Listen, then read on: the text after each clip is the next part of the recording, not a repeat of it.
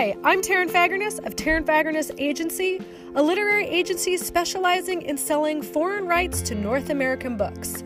This is a podcast for my friends in the world of foreign book publishing, co agents, scouts, and publishers. And I'll be telling you about my favorite books from my catalog.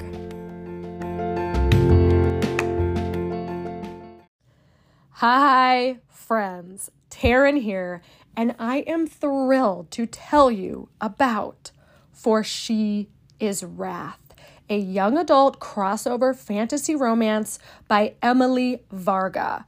Wednesday Books, St. Martin's Press will publish fall 2024.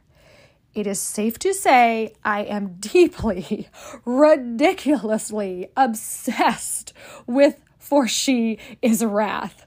There is one thing even more satisfying than a love story, and that's a story of revenge. And this book has both. If you loved Arya Stark's story arc in Game of Thrones, you will love Danya in For She is Wrath. The daughter of a talented swordsmith, Danya has her list of names Casildo, Darbarin, Vahid, Mazen, the people who betrayed her father and who put her in prison for a murder she didn't commit. And I should add, Mazen, that last name on her list is her former love. Whew. Once she figures out how to escape prison, she will bring each person on her list down. When Noor pops up through the floor of Danya's prison cell, in very Count of Monte Cristo style, Noor's trying to dig out, with revenge on her mind as well, the two work together to execute this awesome, bloody escape. Noor was imprisoned because her master stole some of the Emperor's jinn magic seeds called Zorat. Zorat is so potent, so powerful, a tiny bit can kill a man, but Noor has the unique gift for teasing out its power through blends and powders. Noor's master was killed, but Noor was hauled off to prison to be interrogated about the whereabouts of the missing Zorat. She tells everyone she doesn't know.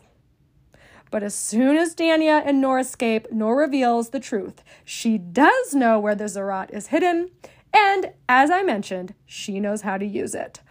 Armed with unfathomable power, including the ability to change one's face, Danya and Noor start hunting down the list of names Casildo, Darbarin, Vahid, Mazen.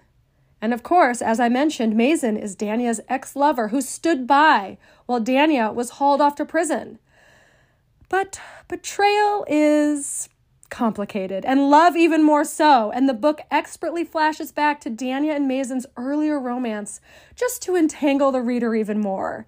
As Danya and Noor check off the names on the list with one diabolical plan after another, the jinn magic consumes Danya. Will she be able to recognize the truth when she sees it?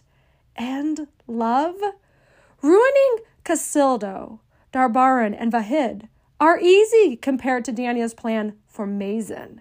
Using the jinn magic to disguise herself, she plans to make Mazen fall in love with her so she can crush him where it hurts the most the heart.